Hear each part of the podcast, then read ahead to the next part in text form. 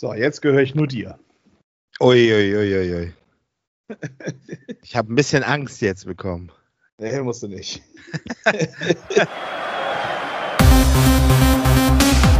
Allianz Brisant.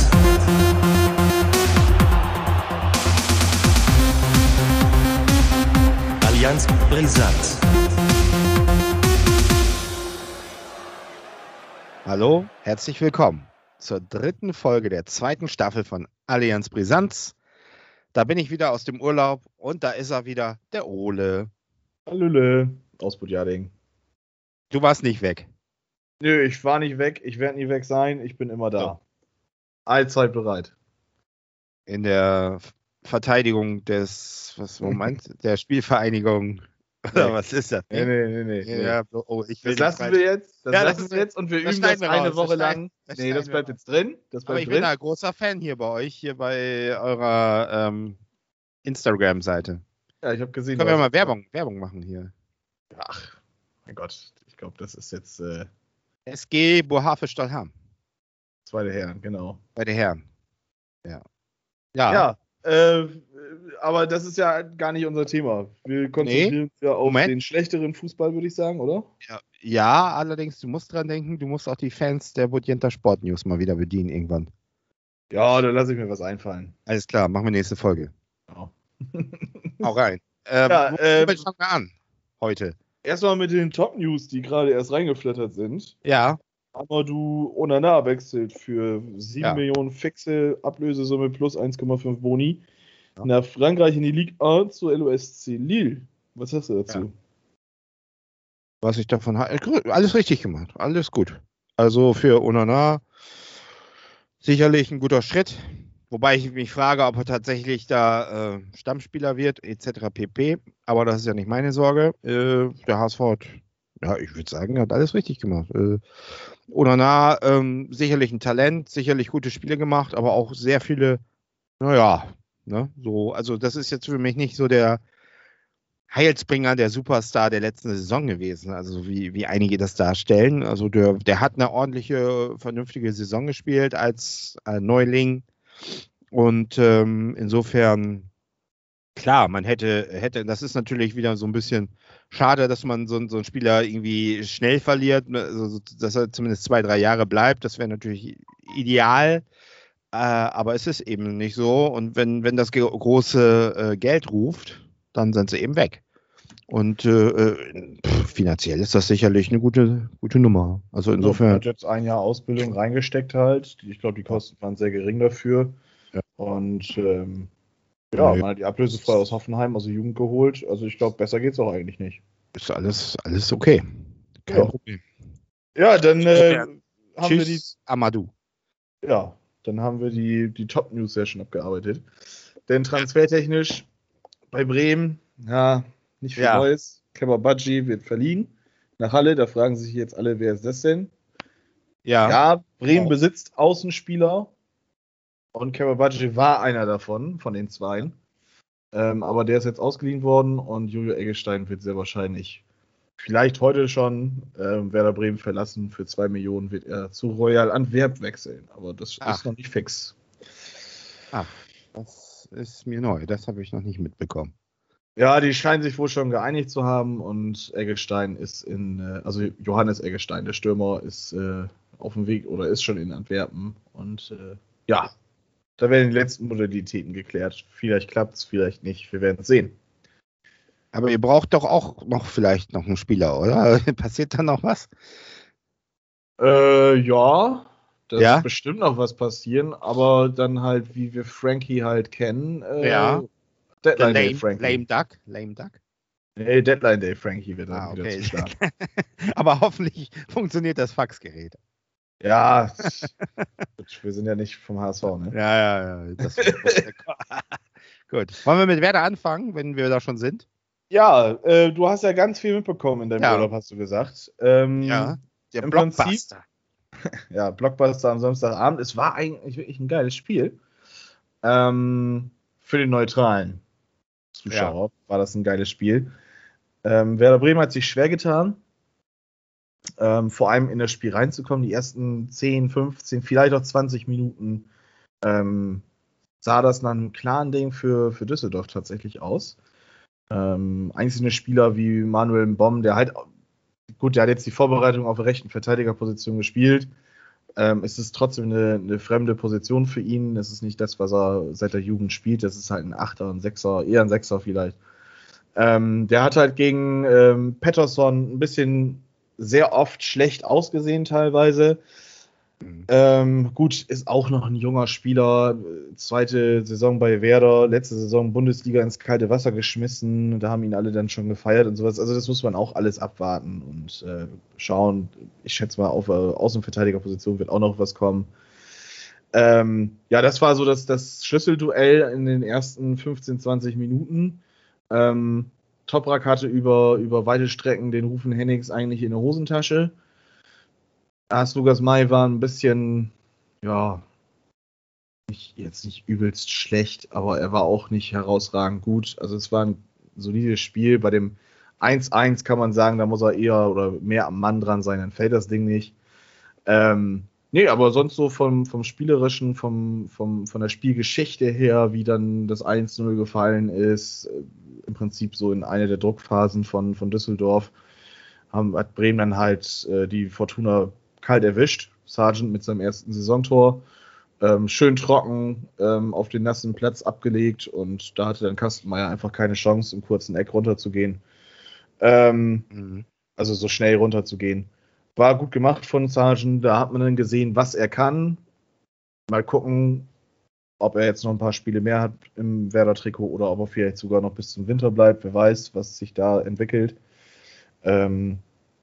Und dann nach Anpfiff der zweiten Halbzeit fiel dann halt direkt das 1-1. Wie gesagt, da kann Lukas May vielleicht ein bisschen mehr dran sein, aber es ist noch ein junger Spieler, es ist seine zweite Zweitliga-Saison, die er spielt. Auch da kann man sagen, das ist Lehrgeld, was er jetzt gezahlt hat. Beim nächsten Mal weiß er es besser und ist dann hoffentlich näher am Mann dran. Ja, dann hat sich Werder eigentlich gut stabilisiert, obwohl man eigentlich dann hätte denken können, okay, jetzt sackt man vollkommen ein, 2-1 dann wieder gefallen, schöner Eckball von Niklas Schmidt, also das ist eine Wohltat, den endlich bei Werder spielen zu sehen, einfach nur, was die Standards alleine angeht, hat auch in der ersten Halbzeit sich einmal richtig schön in den 16er der Fortuna getankt und dann abgelegt auf Füllkrug, der ist ja momentan nun absolut in dem Loch reingefallen und semmelt das Ding halt, ich glaube, übers oder nebens Tor. Ja. Eins von beiden. War auf jeden Fall eine gute Chance.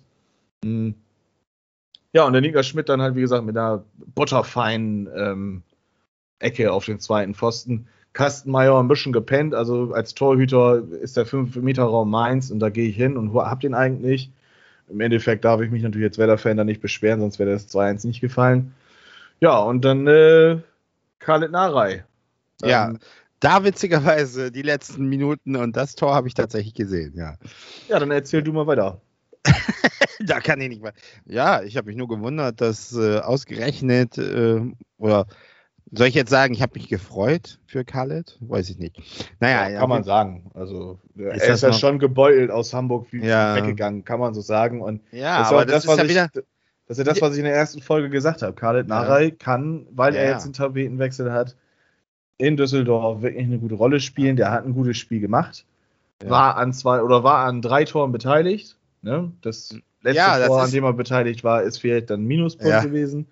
Aber im Endeffekt hat er ein gutes Spiel gemacht. Und wie gesagt, er ist jetzt halt mal raus aus Hamburg, hat seinen Tapetenwechsel und das sah doch gut aus. Ja, allerdings, das ist ja wieder so ein bisschen typisch HSV-like, ne? So erst das Tor schießen und dann das nächste wieder verursachen, so halbwegs, ne? Mit dieser Elfer-Geschichte. Da musste ich doch ein bisschen schmunzeln, weil irgendwie, das ist so ein bisschen auch typisch, ne? Im Endeffekt hat er mir schon auch irgendwo leid getan. Also da kann ich ja dann auch mal die grün-weiße Brille absetzen und dann tut mir das schon leid. Der hat wirklich ein absolut gutes Spiel gemacht und dann hat er sich ja selber im Prinzip dann in der Nachspielzeit dann belohnt. Ja. Wenige Sekunden tritt er das dann halt wortwörtlich tatsächlich ein und Wobei das ist eine blöde Situation gewesen. Diese Handspiele sind ja auch, das ist ja auch... Nee, ich glaube noch nicht mal, dass das Handspiel gepfiffen worden ist, sondern tatsächlich das Foul. Weiß ich auch nicht. Wie gesagt, bei dem Elfmeter glaube ich eher, dass das nicht das Handspiel gepfiffen worden ist, sondern tatsächlich das Foul, also diese, ja, ich sag jetzt nicht treten, aber dieses Erwischen an Argus Fuß, ja. Ich glaube, das war eher ausschlaggebend, tatsächlich. Ja. Ja. Genau. Ja, und dann Eggestein macht das Ding rein, zeigt dann Verantwortung, Deichstube jubelt ihn dafür hoch. Ja. Ja. Eier gezeigt und Verantwortung gezeigt und dann, auch in der Benotung hat sich das dann gezeigt. Ich glaube, Deichstube hat den irgendwie eine 2,5 gegeben. Wenn ich dann aber mal bedenke, dass der im Spiel den Pass 3 Meter an den nächsten Mann nicht angebracht hat, dann finde ich eine 2,5 dann doch ziemlich fragwürdig. Aber gut, das sind die Kollegen von der Deichstube, die haben ja sehr viel Ahnung. Wie ist denn das überhaupt so jetzt, das Empfinden? Weil erst war ja doch so ein bisschen nach dem ersten Spiel, wie wird's? Und jetzt ist es auch so ein bisschen in Bremen auch, sage ich mal, dieses polarisierende, einerseits so, andererseits so, jetzt nach diesen 2 Spielen. Oder ist man weiterhin realistisch? Also in erster Linie tat dieser Sieg einfach nach fast 5 Monaten, müssen das ja jetzt gewesen sein, tat dieser erste Sieg, also Meisterschaftssieg, tat einfach wieder richtig gut. Das zuallererst. Wie das jetzt in der Fanszene oder allgemein in und um Werder gesehen wird, es ist schwierig zu sagen. Also in der Fanszene macht sich langsam von Tag zu Tag und Stunde zu Stunde, wo sich nichts tut, transfertechnisch, macht sich da eine ganz große Unmut breit tatsächlich. Also dieses Werder-Wochenende oder Werder-Opening-Wochenende, wo Baumann dann 15 bis 20 Transfers halt angekündigt hat, ist jetzt schon, ich glaube, 3 Wochen her, diese Aussage, und in dieser Zeit sind jetzt heute /gestern Kebba Badjie und eventuell Johannes Eggestein gegangen. Sonst ist nichts passiert. Das drückt die Stimmung massiv, weil es ist jedem tatsächlich bewusst, dass die diese 3 Punkte da geholt haben gegen Fortuna, dass die eventuell gar nicht mehr da sind am 1.9. und du da komplett wieder neu stehst und im Prinzip wieder eine Saisonvorbereitung brauchst, damit dann das alles funktioniert. Also lass uns vielleicht jetzt noch bis zum 31.8. 1-2 Spiele gewinnen oder ein Unentschieden spielen, also so, dass man auf jeden Fall jetzt nicht in den ersten 4, 5 Spielen unten steht. Lass uns auch wegen mir im Pokal weiterkommen. Aber das trübt dann die ganze Sache, wenn am 31. dann Eggestein, Sergeant, vielleicht noch Bittencourt, gut, Toprak soll ja jetzt wohl angeblich bleiben, Velkovic und Friedl dann noch gehen. Dann stehst du da und es passiert nichts. Und gerade in den Neuzugängen, da tut sich ja nun wirklich nichts. Wir sind seit 2 Jahren oder gefühlt seit 100 Jahren an Frederik Orsenes von Molde dran. Da kommt nichts Neues, weil Molde das hinauszögern will für die Conference League Qualifikationsspiele. Dabei hat er eine Ausstiegsklausel im Vertrag, die sogar relativ marktgerecht ist. Wenn man die zieht, dann ist es halt einfach so. Ne? Gut, das will man auch wohl nicht. Und mit Lirim Castrati scheint jetzt auch durch zu sein von Dynamo Zagreb. Also das ist sehr, sehr, sehr ernüchternd. Und das macht sich auf jeden Fall so in der Fanszene breit. Wie es im Verein aussieht, Also das wäre höchstens Spekulation, was ich da sagen würde, aber ich glaube, da ist es nicht viel anders wie bei den Fans, dass man da sich sehr bewusst ist, dass ab 1.9. der Ernst der Sache eigentlich erst losgeht. Ne? Ja. Schwierig. Tja. Schwierig. Ja, das glaube ich. Also da wäre ich wahrscheinlich auch unzufrieden, wenn da noch so viel unklar ist. Das ist alles noch sehr vage, ne?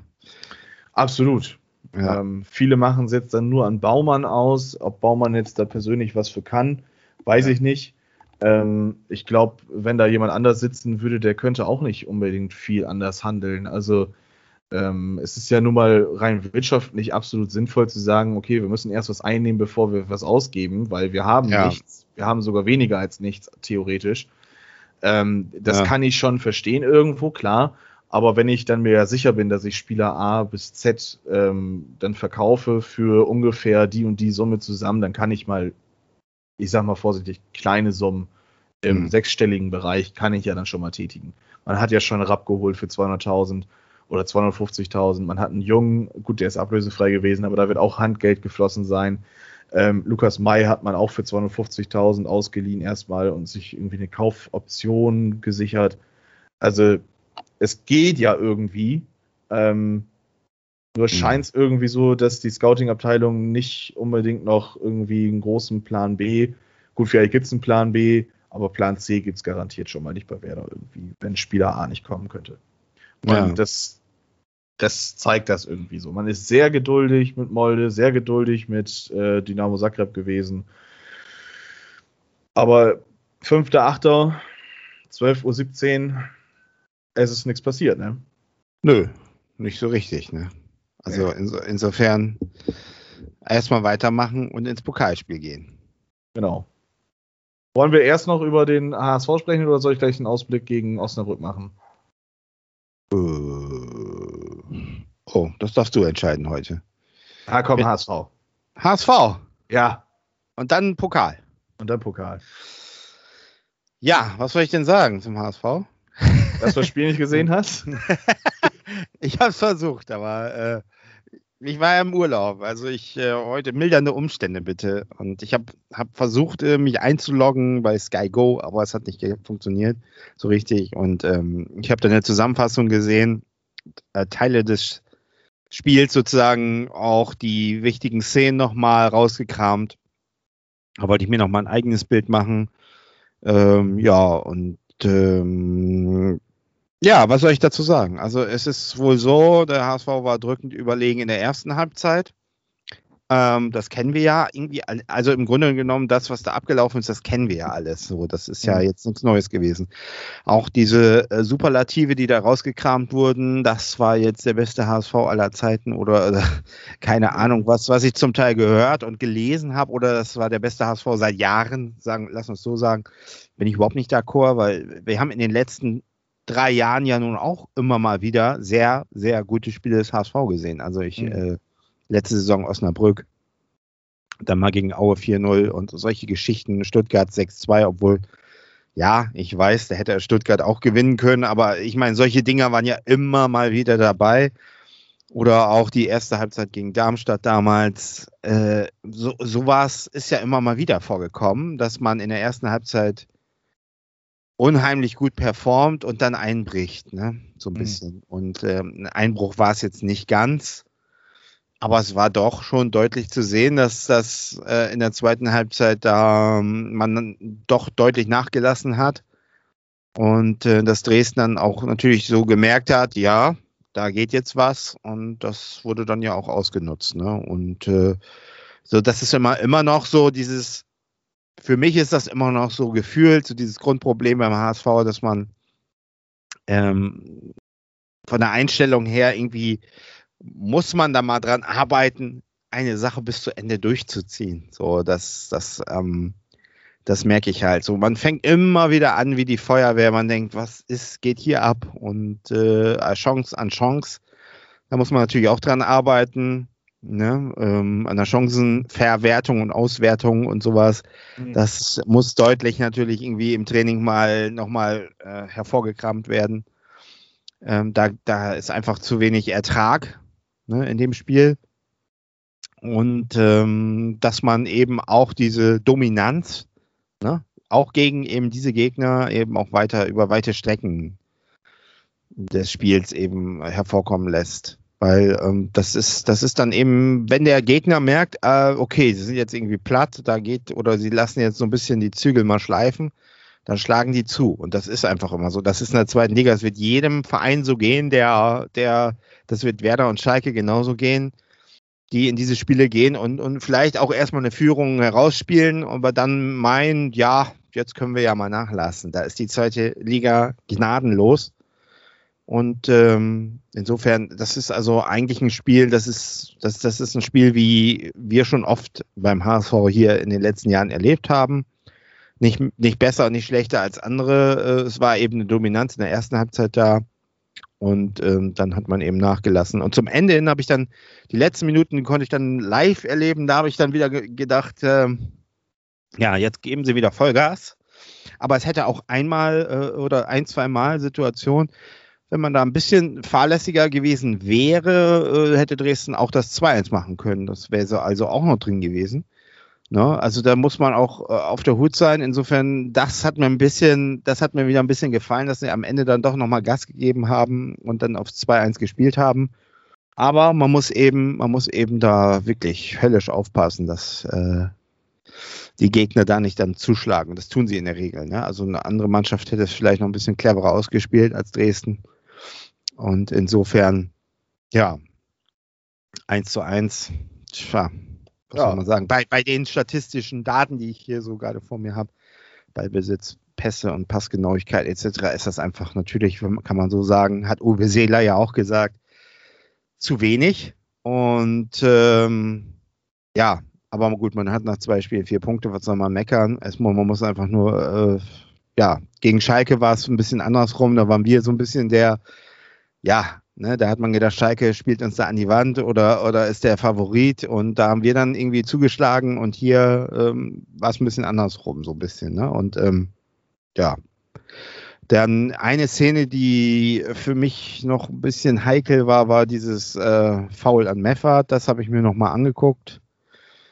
Und da muss ich auch sagen, also da ist er mit Gelb glimpflich davongekommen, weil also das war wirklich schon ein harter Einstieg. Ne? Also das hätte man durchaus auch mit Rot bewerten können. Dann wäre das Spiel vielleicht auch nochmal anders gelaufen. Und hätte Glatzel da einen reingemacht.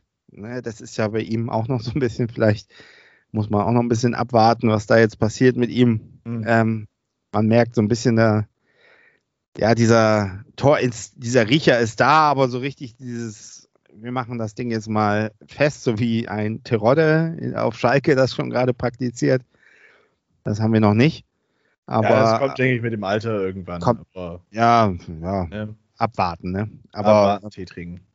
Genau. Und ja, was soll man dazu sagen? Also das ist so meine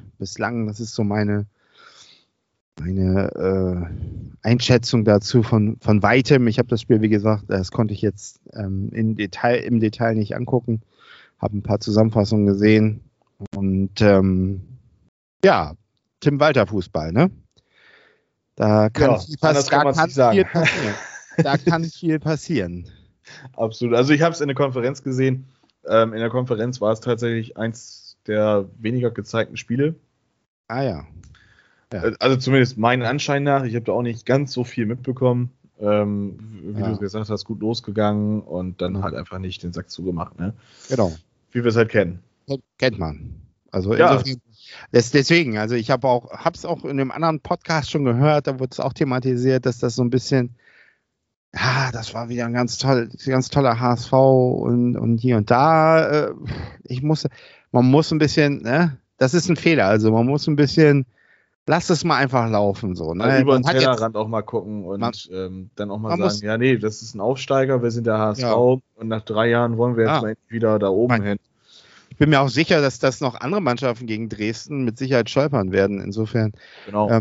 Ich will jetzt auch nicht sagen, super, wir haben einen Punkt geholt oder so, aber wir haben einen Punkt geholt, wir haben jetzt 4 Punkte, so, und man muss einfach weitermachen. Ist so dieses, vielleicht ist es auch gut so, dass da dieser Dämpfer jetzt schon kam, dieser kleine Dämpfer, so, und dass man daraus die richtigen Lehren zieht, und ein ähnliches Spiel erwartet uns ja jetzt auch im Pokal. Also insofern, das wird ja ein ähnliches Muster sein, sage ich mal. Mhm.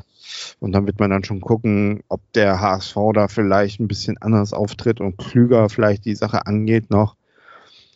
Und dann schauen wir mal, was soll man dazu groß sagen. Schön war, dass die Zuschauer wieder da waren.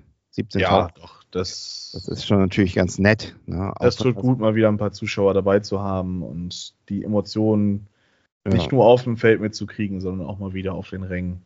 Genau. Ja. Das ist eine schöne Sache, ja. Dieses Wochenende keine Liga. Irgendwie finde ich das schade, weil jetzt hast du 2 Spiele gemacht und jetzt ist dann Liga, Pause und Pokal.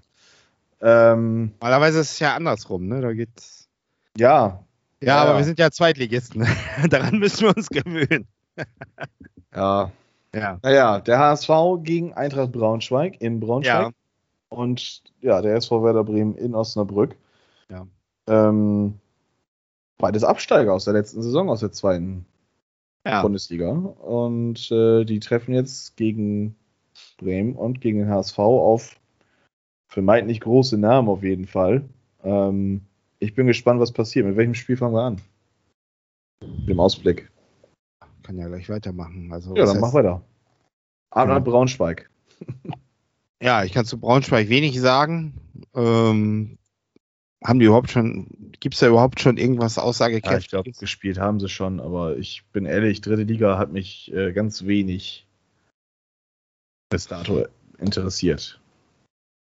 Ja, am 1.8. steht hier, ist ein Spiel gewesen, dritte Liga, Sonntag, erst sagte ein 0-4 gegen FC Viktoria Berlin. Mhm. Und auf Platz 17 nach 2 Partien. Ja, aber das sagt überhaupt nichts aus. Pokal ist Pokal. Die Vorzeichen sind mal wieder so ein bisschen klar. Der große HSV kommt zum Drittligisten Eintracht Braunschweig. Und das wird mit Sicherheit eine sehr unangenehme Aufgabe. Das ist klar. Wir erinnern uns, die letzte Liga-Partie der letzten Saison. Die war schön.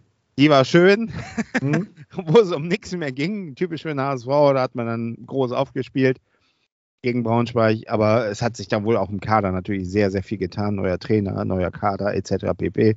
Wird eine ganz andere Nummer. Und aber unangenehm. Also ich glaube, da sind ja auch Zuschauer zugelassen. Ne? Ja, Genau. Und insofern, es riecht schon wieder so ein bisschen nach Pokalsensation und oder was heißt Sensation, aber für mich ist es gar, wäre das keine Sensation, aber so ein bisschen nach eine Überraschung. Wir stellen mal ein Beinchen. Ich hoffe, dass das, was ich ja schon wieder gelesen habe, gestern in einem Blog, Pokal ist wichtig, Liga ist wichtiger. Das finde ich ja schon gar nicht. Ich finde, egal. Also das ist einfach da stellt sich gar nicht für mich die Frage. Es ist ein Pflichtspiel und Pflichtspiele gewinnt man. Punkt, Ende, aus. Pokal ist auch für den HSV, ist für jeden Verein wichtig. Wenn man weit kommt, gibt es viel Kohle. Auch Renommee, irgendwelche Achtel- oder Viertel- oder Halbfinale spielen, macht Spaß. Also ich als Sportler würde dafür brennen, solche Spiele zu spielen. Insofern hoffe ich, dass Tim Walter, so wie er jetzt so rüberkommt, so wie ich den einschätze, dass er damit durchaus mit sehr viel Ehrgeiz an die Geschichte geht und das hoffentlich auch seinen Spielern vermitteln kann. Weil ich hatte in den vergangenen Jahren immer mal wieder so den Eindruck, ja, wir spielen das jetzt mal so. Spielen wir einfach mal diese Pokalpartie und wenn wir dann ausscheiden, ist das eben so. Dann kann man sich wegen so Liga konzentrieren, ne? Können wir uns auf die Liga und man sieht ja, wie das dann auch gewirkt hat. Ich finde, das ist so ein Gegenspiel. Ne? Wenn das da gut läuft, dann läuft es meistens auch in der Liga eigentlich gut, ne? Weil es ist, das sollte eigentlich motivieren, dann weit zu kommen. Mhm. Also meine ganze Hoffnung in dem Spiel ist wirklich Tim Walter, dass der da wirklich Gas gibt und auch am Seitenrand, am Spielfeldrand vermittelt, diese Nummer, das wollen wir gewinnen und auch hoffentlich in 90 Minuten. Das ist ja auch noch wichtig, nicht, dass es noch Verlängerungen, Elfmeterschießen und solche Nummern gibt. Ja, ich glaube, das ist dann ein prädestiniertes Spiel. Also auch bei Werder, glaube ich. Diese finde ich allgemein gesprochen sehr sind ähnlich. Das echt harte Lose gewesen, dann halt für beide Vereine. Und bei beiden riecht es danach, dass das, wie du sagst, dass da ein Bein gestellt werden kann. Ist auf jeden Fall möglich, sagen wir mal so. Ja, also beim HSV bin ich mir sogar eher sicher, dass die weiterkommen als bei Werder. Andererseits musst du, wie du sagst, es ist ein Pflichtspiel und es ist Pokal, erste Runde und auch als Zweitligist möchtest du dir nicht die Schmach geben gegen ein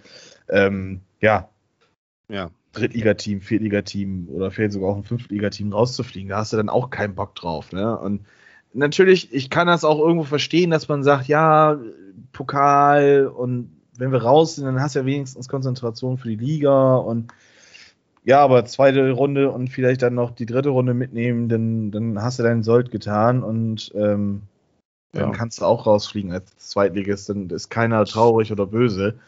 Ja. Und dann ist auch alles in Ordnung, ne?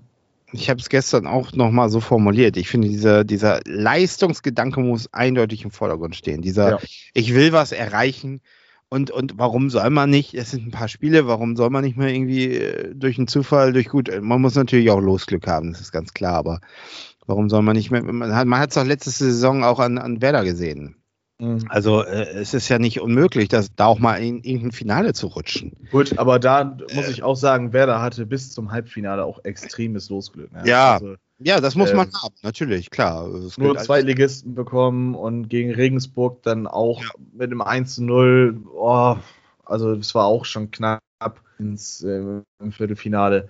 Aber ja, nein, im Kerngedanke ist das zusätzliches Geld und es geht auch in der zweiten Liga darum, möglichst gut Geld zu haben und gerade Werder braucht Geld, der HSV wird auch dankend das Portemonnaie aufmachen, aber gerade mit diesen Aspekten muss man da einfach wirklich hinfahren und dann musst du die besten 11 spielen und dann kannst natürlich. Du das als Bundesligist kannst du das gegen 5-Ligisten oder 6-Ligisten vielleicht erlauben, dass du da den zweiten Torwart spielen lässt, dass du vielleicht auf Außenverteidigerposition Jugendspieler eine Chance gibst oder sowas. Aber für den HSV und für Werder gilt halt erste Garde, volle Kanne rein und dann ist es halt so, ne?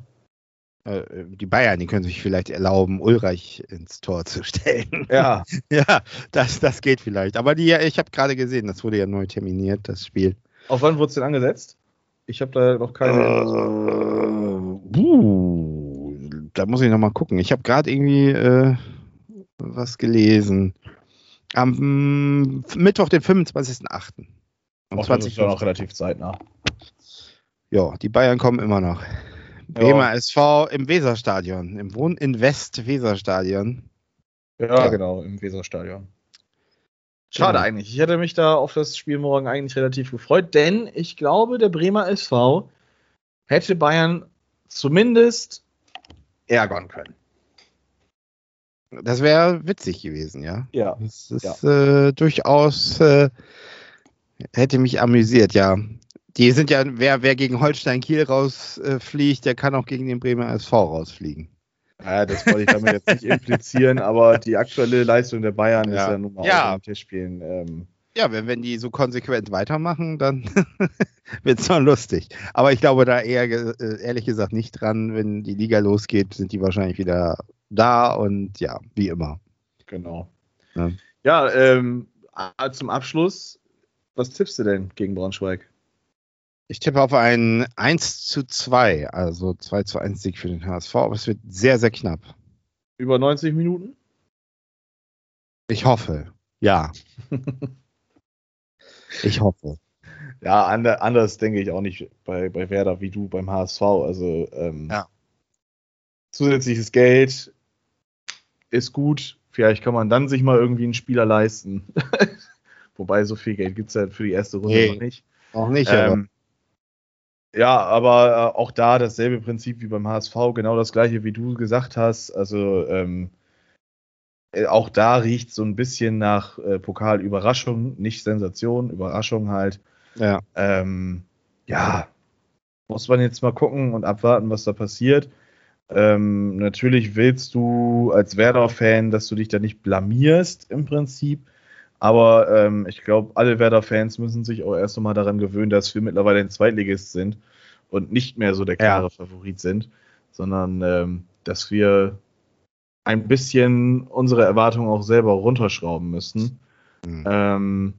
Ich bin tatsächlich gespannt. Ich freue mich irgendwie auf das Spiel und ich sag mal so, wenn wir rausfliegen, bin ich jetzt nicht ganz so traurig. Ich werde zwar ein bisschen sauer, aber ja, Pokal gewinnen können wir nächste Saison machen, wenn wir wieder Erstligist sind. Ja, du fängst auch damit an. Ne? Nein, Liga ist wichtiger. Ja, doch, natürlich. Also irgendwo ist es ja nun mal so. Ne? Also der Pokal, da musst du 6 Abende oder 6 Tage lang halt einfach gut performen können. Das ist tagesformabhängig. Das ist komplett egal, was in den Wochen vorher war oder gewesen ist oder wie auch immer. Braunschweig ist auch wenn da sich was im Kader getan hat, ist auch ein Absteiger aus der zweiten Liga. Und damit in dem Feld der dritten Liga eigentlich ein Favorit. Ja. Gut, dass du natürlich eine 4-0-Klatsche gegen Viktoria Berlin dir reinholst, das ist eine andere Geschichte. Aber die haben letztendlich auch letzte Saison da gespielt, wo Werder Bremen jetzt ist. Ja. Und die wissen, damit umzugehen. Es ist bei denen zu Hause, bei Osnabrück, Entschuldigung, ich bin gerade voll bei Braunschweig gewesen, aus irgendwelchen Gründen. Ja. Und die wissen halt, wie das da funktioniert. Und die haben Bock. Ne? Da kommt halt ein größerer Verein und warum nicht ein Beinchen stellen wollen. Ne? Es wird also interessant, glaube ich, ist, weil wir ja im Grunde unsere beiden Vereine so ähnliche Gegner haben und ähnliche Konstellationen haben, einfach zu sehen, wer vielleicht besser mit der Nummer klarkommt. So, das lässt ja vielleicht schon mal Rückschlüsse zu, und dann kommt ja bei uns schon in das erste große Derby, und da reden wir dann in der nächsten Folge drüber, gegen St. Pauli. Würde ich auch sagen. Genau. Ja, dann haben wir es ja eigentlich, ne? Achso, mein Tipp für das Osnabrück-Spiel. Ja, bitte. Werder kommt nach 120 Minuten mit einem 2:3 weiter. Ja. Apropos, sollten wir vielleicht nochmal alle erinnern ans Tippspiel. Ja, genau. Denkt an das Tippspiel. Ja. Wir hatten jetzt schon zwei Abtrünnige. Mhm. Die kennt man auch. Denkt dran, macht das. Genau. Einfach Spaß muss sein. So ist es. So, und jetzt Mittagessen. Ja, so früh jetzt noch nicht, aber vorbereiten. Ein Brötchen, was vom Nee. Ein schönes Käsebrötchen jetzt eben. Ah. Käsebrot ist ein gutes Brot. So ist es. Das sind die letzten Worte. Bis nächste Woche. Alles klärchen. Ciao, ciao. Ja. Allianz Brisant.